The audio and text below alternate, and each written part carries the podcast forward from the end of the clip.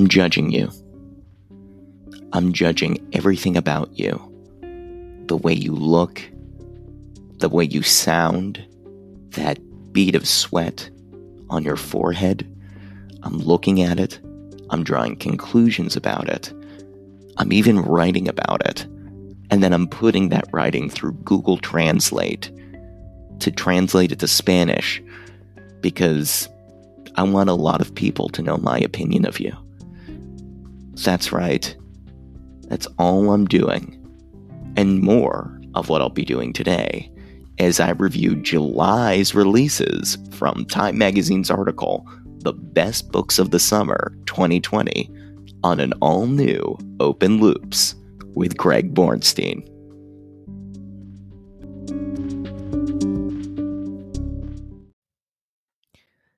I consider it an affront to my family that you haven't heard about Anchor. It's the easiest way to make a podcast. Let me explain. Okay? Let me let me just lay this out for you. It's free. There's creation tools that allow you to record and edit your podcast right from your phone or computer. And and get this, okay? Anchor will distribute your podcast for you so it can be heard on Spotify, Apple Podcast, and many more. You can make money, moolah, from your podcast with no minimum listenership. It's everything you need to make a podcast in one place. Download the free Anchor app or go to anchor.fm to get started. For those that maybe didn't listen to the last episode where we did this, there's a Time Magazine article called 45 New Books You Need to Read This Summer, written by Andrew R. Chow, Annabel Gutterman, and Katy Steinmetz uh, from the May 22nd, 2020. Uh, I guess it was posted up then. Uh, I got it in last week's Time magazine, but it was on the internet before, as most things happen these days. All right, here we go Memoirs and Misinformation by Jim Carrey and Dana Vachon, coming out July 7th. The semi disclaimer that Jim Carrey has made about his debut book says it all. None of this is real, and all of it is true. The quasi autobiographical novel from the actor follows a fictionalized Jim Carrey, who also happens to be a movie star. This Carrey is feeling both lonely and unsatisfied in his middle age, leading him in an odd path toward creative fulfillment. In depicting his difficulties, the real life Carrey and his co author, Dana Vachon, craft a wild narrative about the lengths some will go to stay relevant.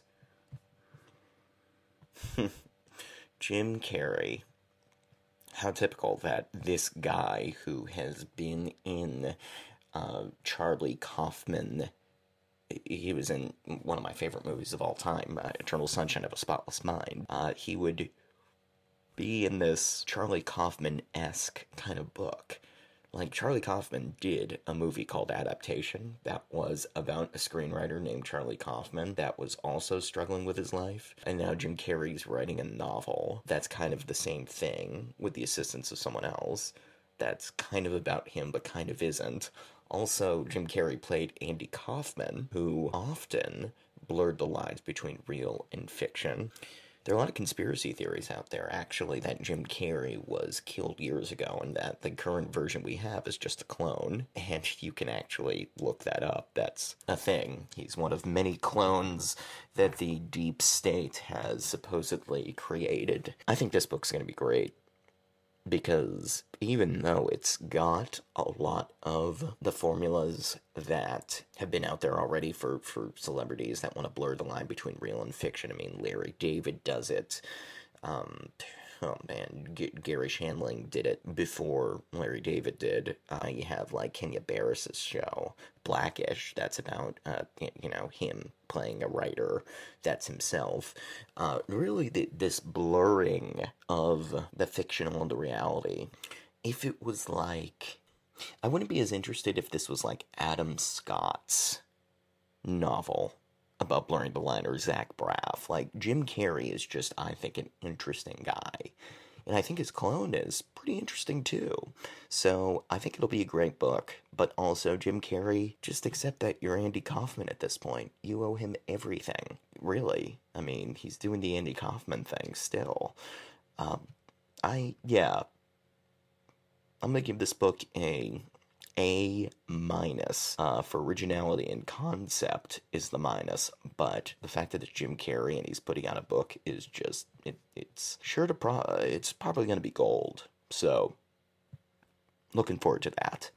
Notes on a Silencing by Lacy Crawford also coming out July 7th. In 2017, the state of New Hampshire opened a criminal investigation into the elite prep school St. Paul's after reports of decades of sexual misconduct at the school began to surface in the media. Former student Lacy Crawford kept her alleged sexual assault in 1990 at age 15 a secret until that moment.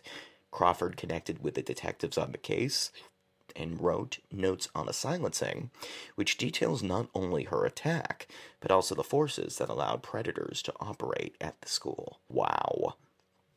A memoir that sounds extremely powerful. Um, the cover is. I didn't even really like the cover for Jim Carrey's. He's basically ripping off the Haruki Murakami style of like half faded face colors. Even the font looks like Haruki Murakami. I mean it's the same exact kind of look so not impressed. But this is like you look at notes of a silencing the cover and it's got that it's the dark new england hallway one girl walking down the hall. You see a bust of like a you know obviously a it might be julius caesar. Um you know i mean hey i I bet this is compelling. Uh, very interested in what's going on at St. Paul's Prep School and also in general. The, uh, you know, I mean, me too went through Hollywood. Some big business people, but uh, I think there's been so much sexual misconduct in the history of humanity that hasn't touched every facet of society yet, especially big corporations I mean, you would think that someone at Bank of America would get me too'd, but hey, bankers run everything, so, you know, we'll see. Hollywood's gonna go down first. But, I mean, the book sounds compelling. I like New Hampshire. I'm from Massachusetts, so I can picture it. And you got detectives working on the case. I bet it's gonna be. I'm. I'm gonna give this an A for again. It's not the lightest topic in the world, but if you're looking for memoirs about sexual misconduct in New England, like that niche that's next to teen paranormal romance at Barnes and Noble, uh, then definitely I recommend going for it. Okay. Want by Lynn Steger Strong, also coming out July 7th. First off, I gotta tell you guys before I read this description that that cover already winged me over.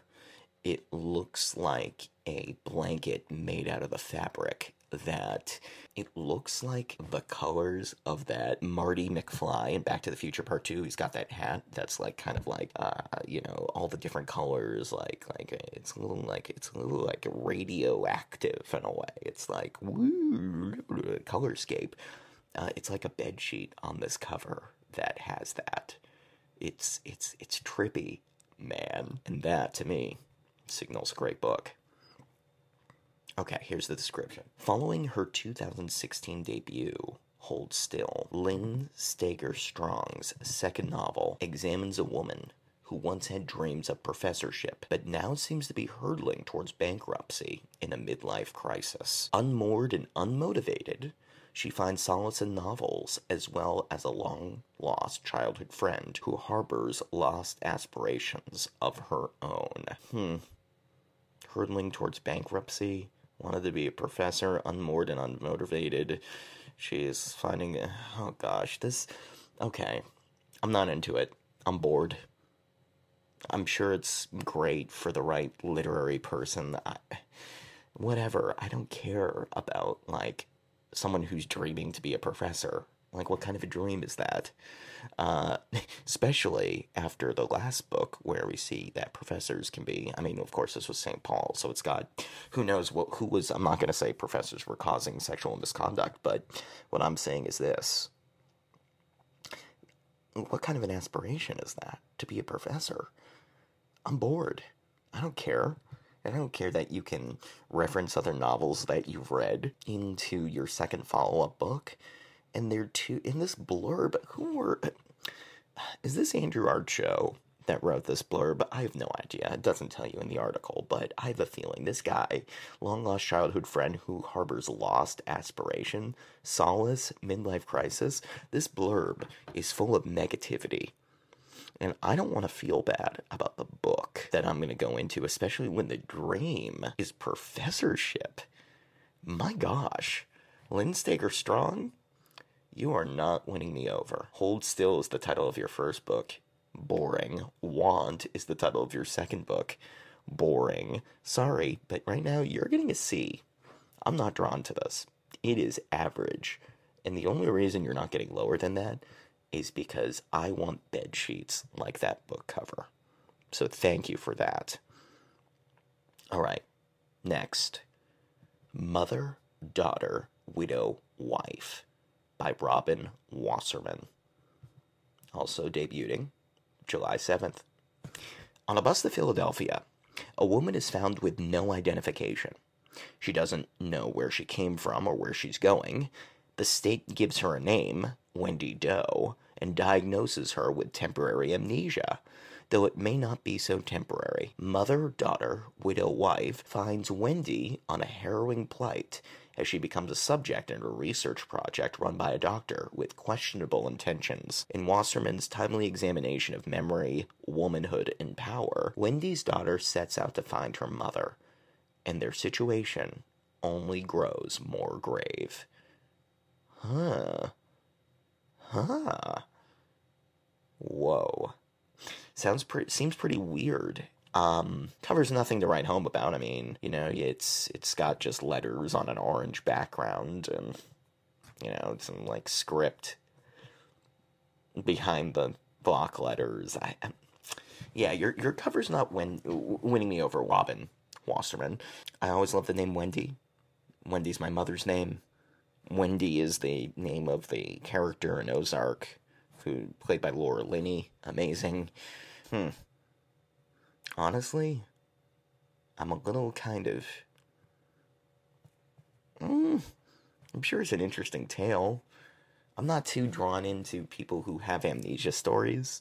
Like, if you're gonna give me a woke up and has no memory story, it needs to be radically different than what's in the mainstream there have been so many tales of people just not knowing who they are, having new identities. My parents used to watch a show together about a guy who had no idea who he was, and now they watch it in real life with their son recording a podcast. It, the point is that this book is a solid B minus in my grade. Like it's gonna pass. I'm sure this research project run by a doctor with ill intentions is always uh, a great kind of oh, it's not just amnesia. There's a research project. What's he? Maybe it's part of a bigger governing government conspiracy. That's where my brain goes, and I'm glad that this blurb uh, got me there. But as a book itself, I'm giving my experience wanting to pick up this book, and that's really what this is rating my experience of wanting to consume the culture, not actually consuming it. I'm going to give it a B minus. Uh, but if you're into that kind of thing, you know what? Uh, here, here's to you. Crooked Hallelujah by Kelli Jo Ford, coming out July 14th. Kelli Jo Ford a citizen of Cherokee Nation of Oklahoma, follows four generations of Cherokee women as they persevere through poverty, broken relationships, wildfires, tornadoes, oil busts, and acts of violence in her debut novel. In a 2018 interview, Ford described the roots of her work very nearly all of my inspiration in writing and life comes from the women who raised me. Full disclosure, I'm never going to pick up this book. I'm just not. Now, I feel very guilty about it. And this book won the Plimpton Prize and the ti- the cover looks really cool. Like kind of like like if I imagined like what a girl like like like a like a femme trucker cover is how I describe this. Like, look this up. Crooked Hallelujah, Kelli Jo Ford, like femme trucker style. I'm gonna say this is for the right person. Again, I'm never gonna pick up this book. I'm gonna give it an A minus. Natural disasters kind of bore me in reading, so that's why I'm giving it a minus. But I bet it'd be good. So uh, yeah, this is just at least my experience again of am I gonna even purchase this and read this book? which is totally unfounded. You should never judge books the way I'm doing it, but that's why I have a podcast to do it, because I like doing it. The Only Good Indians by Stephen Graham Jones, coming out July 14th. Horror writer Stephen Graham Jones has published more than a dozen novels and hundreds of short stories. His latest, The Only Good Indians, combines mortal danger with social commentary as it follows four men trying to escape revenge for their actions during an elk hunt long ago. The protagonists, like the author, are part of the Blackfeet Nation. Wow, what a blurb! That is so vague. It is so vague. Stephen Graham Jones, I am a fan of Stephen Graham Jones because when I started getting really into horror fiction, uh, Stephen Graham Jones was putting out all those anthologies and all he gathered all these great horror writers together. Uh, to, I don't know if they were great horror writers, but they had these collections at the bookstore that uh, were great. I'm not sure I'm that interested because I don't have any knowledge about elk hunting or the Blackfeet Nation. I mean, I didn't know Stephen Graham Jones was part of the Blackfeet Nation. Also, what is the Blackfeet Nation? Okay, but the fact that it's making me want to look it up is starting to get points in its favor. And the cover is a is a moose, and the words are between the antlers. Mortal danger with social commentary is also just a great great juxtaposition of two different things. I give this. Mm, this is gonna be tough. This is gonna be very tough. I'm gonna give it a B plus.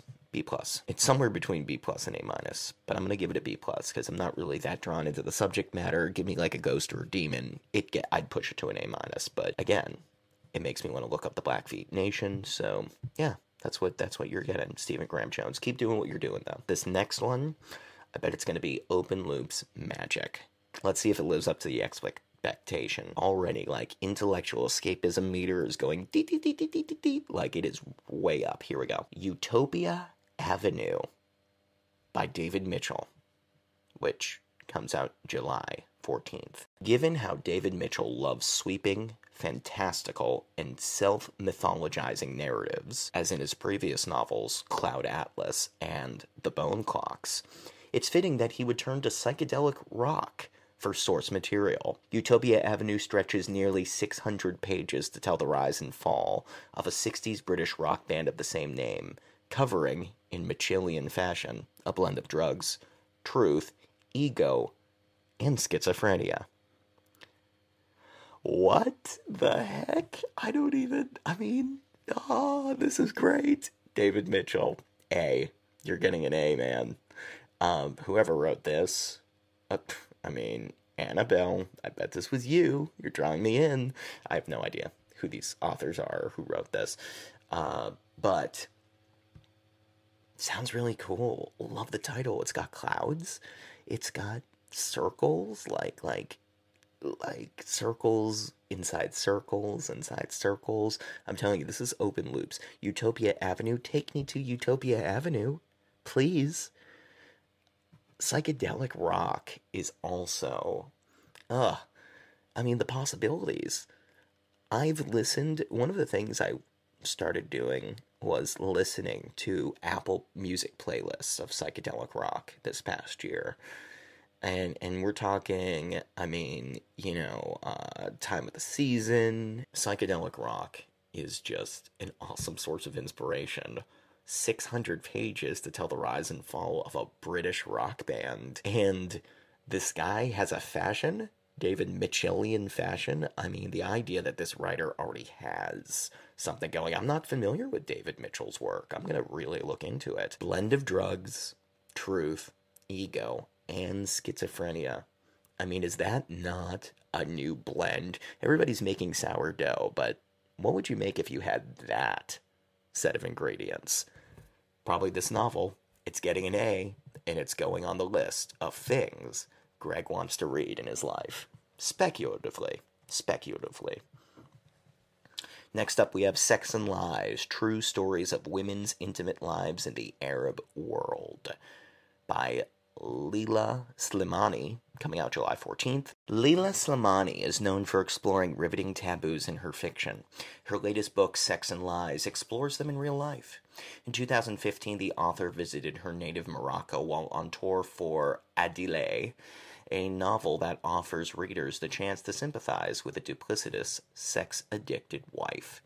The tale inspired women in that country, where adultery and sex before marriage are punishable laws, to tell the author about their own struggle navigating desire and social norms.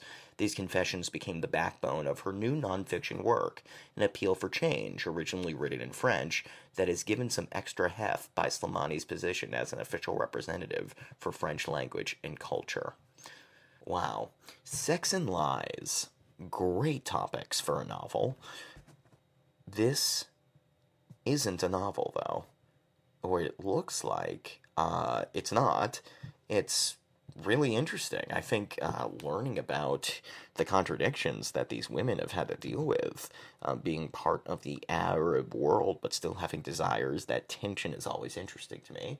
I'm sure it's a really fascinating book. I would I read it if I were to go to a Barnes and Noble and see it.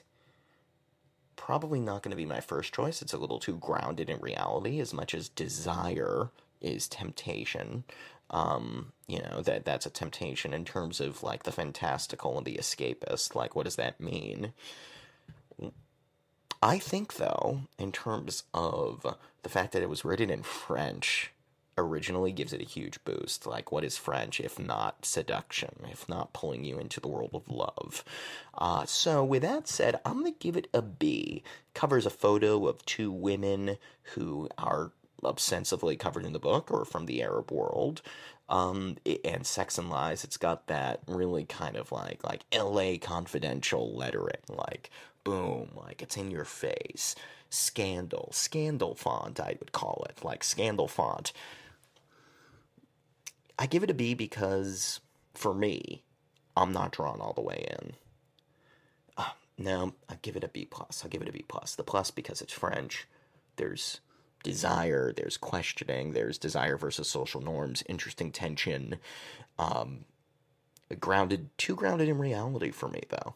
So I give it a B plus in terms of the description. Uh, yeah. I, again, you'll notice there is a bias here of these must best books of the summer against nonfiction. That's absolutely correct. Um, B, they get B, B for bias these grades because I'm telling you, I my brain really wants to not deal with reality. That's right. Justifying immaturity. Welcome to the Open Loops podcast. Here we go. Big Friendship How We Keep Each Other Close by Aminatou Sow and Ann Friedman.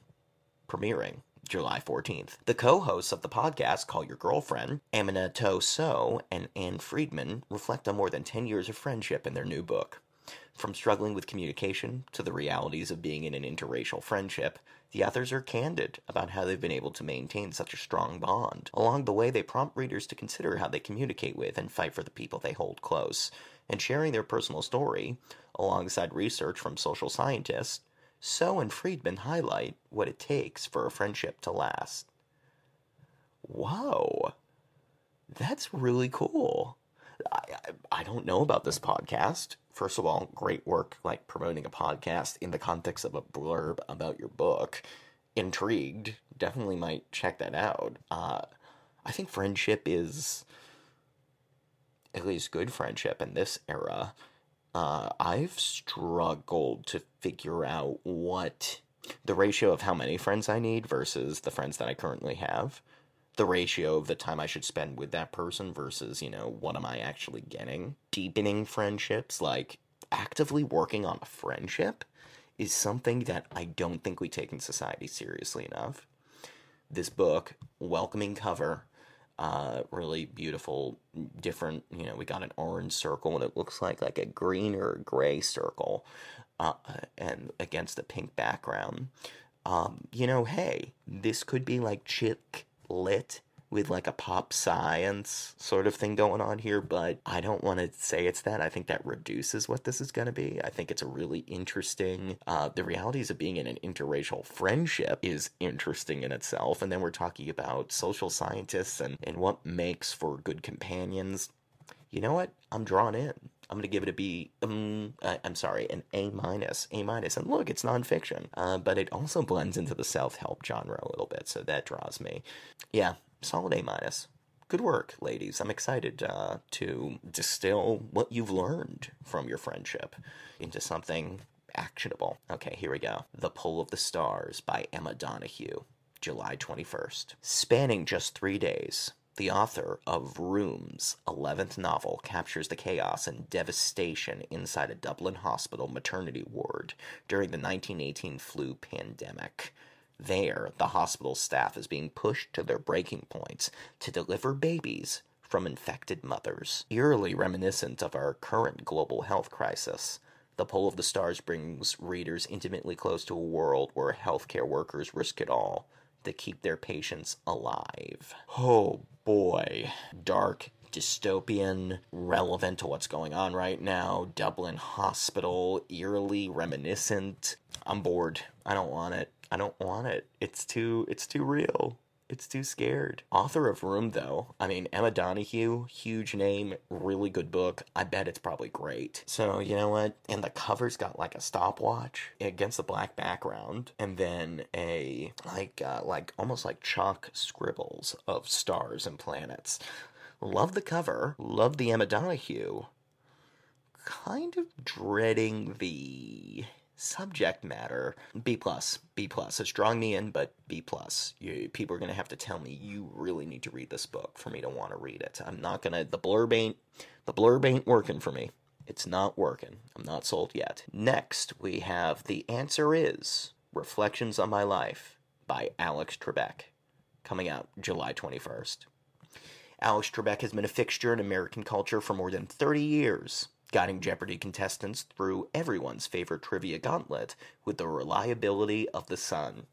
And so it felt as if the Earth had spun off its axis when the longtime game show host announced in 2019 that he had stage 4 pancreatic cancer. Audience members have always been fascinated with Trebek. What opinions rage behind that unflappable facade? But the news brought a fresh wave of adoring obsession. It was this outpouring of support that helped inspire Trebek to finally write the memoir people have been asking for for decades.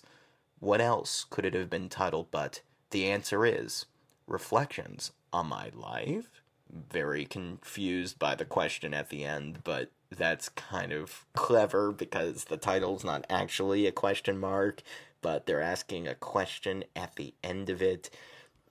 Great work with that blurb. Smart very smart. That is that is artistry and blurb writing. For a speculative reviewer like myself, you just won major points. Whichever Andrew, Katy, Annabel, whichever one of you pulled that, you are truly you're you're going to my final Jeopardy. So, Alex Trebek decides to write a book. Puts his face on it, doesn't have a mustache. Hey, you know what? I want to know what's going on there. This man gave us so many answers. We do have so many questions, right? That's what the whole thing is about. Uh, let's go. Let's go inside this he- this guy's head. I mean, I've always had the criticism that just because he's reading the answers doesn't mean he actually knows the answers. But he does seem very smart, doesn't he? He's mysterious. How did he get this position as the Jeopardy host?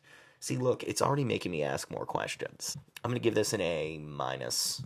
Uh, just because, look, I mean, how interesting can a person be? But at the same time, it's Alex Trebek. Alex Trebek is awesome. We we love this guy. This guy's a part of our. This, this guy's just a part of us. Um, I'm excited. I'm excited. It's also notably one of the longest blurbs in this article. So it, it's to be in the A material.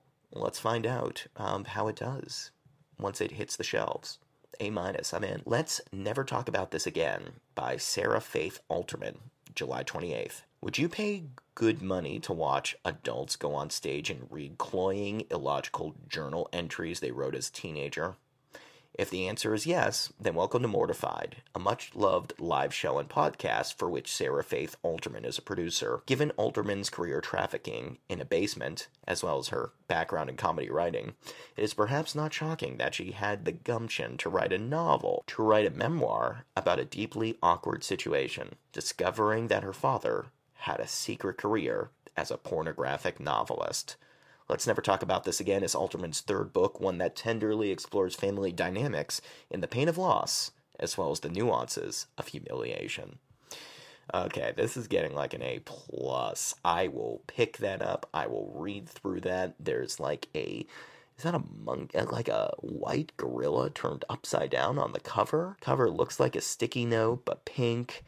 Um also, yeah, there's so much going on here that's great. I read the blurb. Aren't you intrigued? You're intrigued. Don't lie to me. You're intrigued. I yes, A. A closest thing to an A plus. I don't want to give A pluses in my class, but it's it's going there. It's going there.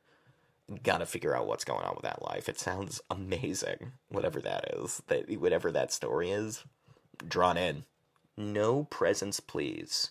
Mumbai Stories by Jayant Kaikini, July 28th. It is a challenge to capture a city, to tell a story that sums up a place where countless hopes and fears spark and clang against one another. In writing about Mumbai, a metropolis of 20 million, poet and lyricist Jayant Kaikini overcame this in part by telling 16 stories instead of one. Translated from the southern Indian language of Kannada, No Presents Please is an award winning collection told through characters like a cinema worker and bus driver. It is a view from the margins, a judge for the DSC Prize for South Asian Literature said, and all the more poignant because of it. Sounds really cool sounds really interesting, especially written by a poet and lyricist, multiple stories. Sounds like it could be interesting. I'm not giving enough juice though in this blurb. This blurb isn't giving me what the topics of the stories are at all. It's kind of vague, it's very abstract, and even it's if it's too abstract for me to even have any intrigue, um you're getting a C plus. I'm sorry. I'm not that interested right now. The cover looks cool though. It's kind of like the sun and a bus on it. C plus. I'm gonna have a C plus experience reading this book. I know it. I feel it. Sorry, can't do it. Can't do it. Uh, and now, of course, I don't actually know it, but I know what I feel like I'm gonna have, and that's what we're reviewing. The experience of what consuming this might be like. Pretty useless exercise, but let's continue. Must I Go by Yiyun Li. July 28th, when 80 something grandmother Lilia Liska discovers the diary of her former lover Roland, she's thrown into an unexpected exploration of her past.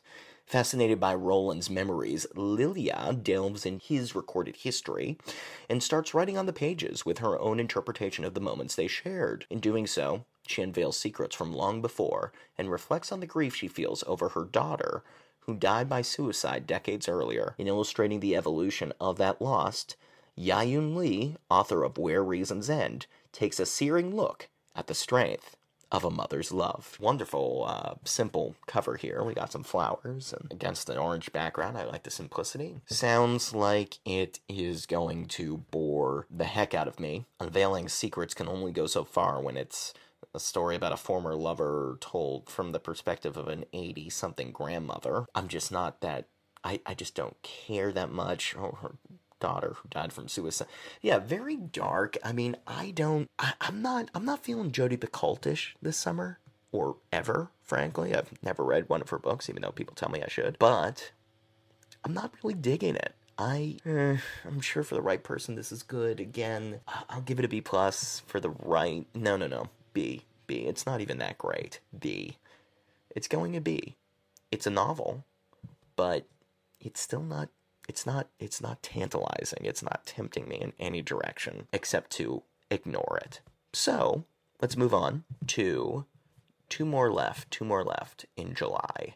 Memorial Drive, a daughter's memoir by Natasha Trethewey, premiering July 28. Former U.S. Poet Laureate and Pulitzer Prize winner Natasha Trethewey contemplates the traumas of her youth in her aching new memoir. At 19 years old, Trethewey's life erupted after her stepfather brutally killed her mother. Memorial Drive unpacks that moment and all that came before it, ruminating on Trethewey's experience growing up in Mississippi and later in Georgia. Fixating on her mother's past as well as her own, Trethewey constructs a moving reflection on racism, abuse, and trauma. And the book is a picture of her mother with her. She won a Pulitzer Prize. There's no way this is not an A minus, at least. I think it's an A minus, personally for me, just because it's brutal racism, abuse, trauma, like dark, dark words. But I have faith that this woman, Natasha, who has obviously displayed that she can write before, is gonna knock it out of the park with this story. Now, would I pick it up and buy it as opposed to like a discourse on the history of why balloons are so pretty? Probably not. That's just not where I gravitate towards in the bookstore. But I can't help but think if I were to read this book that I would be moved and drawn in and astonished at the story. And I bet it's going to really affect people. I mean, there's no way Memorial Drive, it just looks it looks profound and deep and an important story to tell. A minus. And finally, month of July, final book of this article. I Hold a Wolf by the Ears, Laura Van Den Berg coming out July 28th. The third short story collection from Laura Van Den Berg features 11 unnerving and nuanced narratives on contemporary womanhood. In one, a grief freelancer describes her work impersonating dead wives for widowed husbands. In another, cracks begin to form between a married couple who just moved to Florida. In one of the collection's most heartbreaking tales, the sister of a comatose gunshot victim remembers a trip they recently took to Iceland. Throughout, Van Den Berg's voice is disquieting and aware as she picks apart the culture that both surrounds and suffocates her female characters. Ugh, whoever worked on this blurb, at Steinmetz, I bet this is you, girl. I don't know. Uh, this is great. This is great.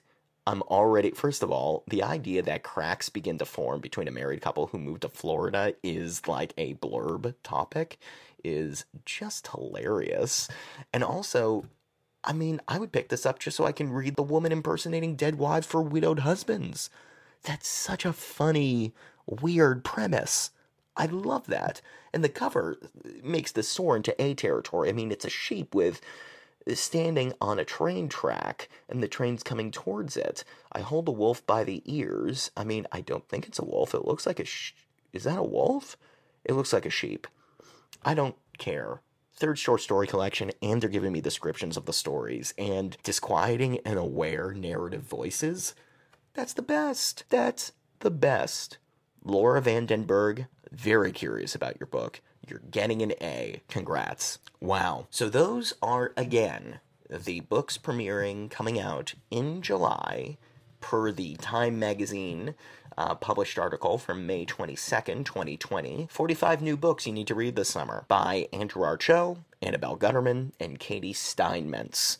I reviewed the blurbs. I reviewed what I think I'm going to experience picking up this book and then reading it. I even reviewed what I thought you might think reading some of these books. Totally inappropriate, totally not called for. No one should do this. No one should judge books by covers without reading them. But that's what we do here. This has been Future Reviews on Open Loops.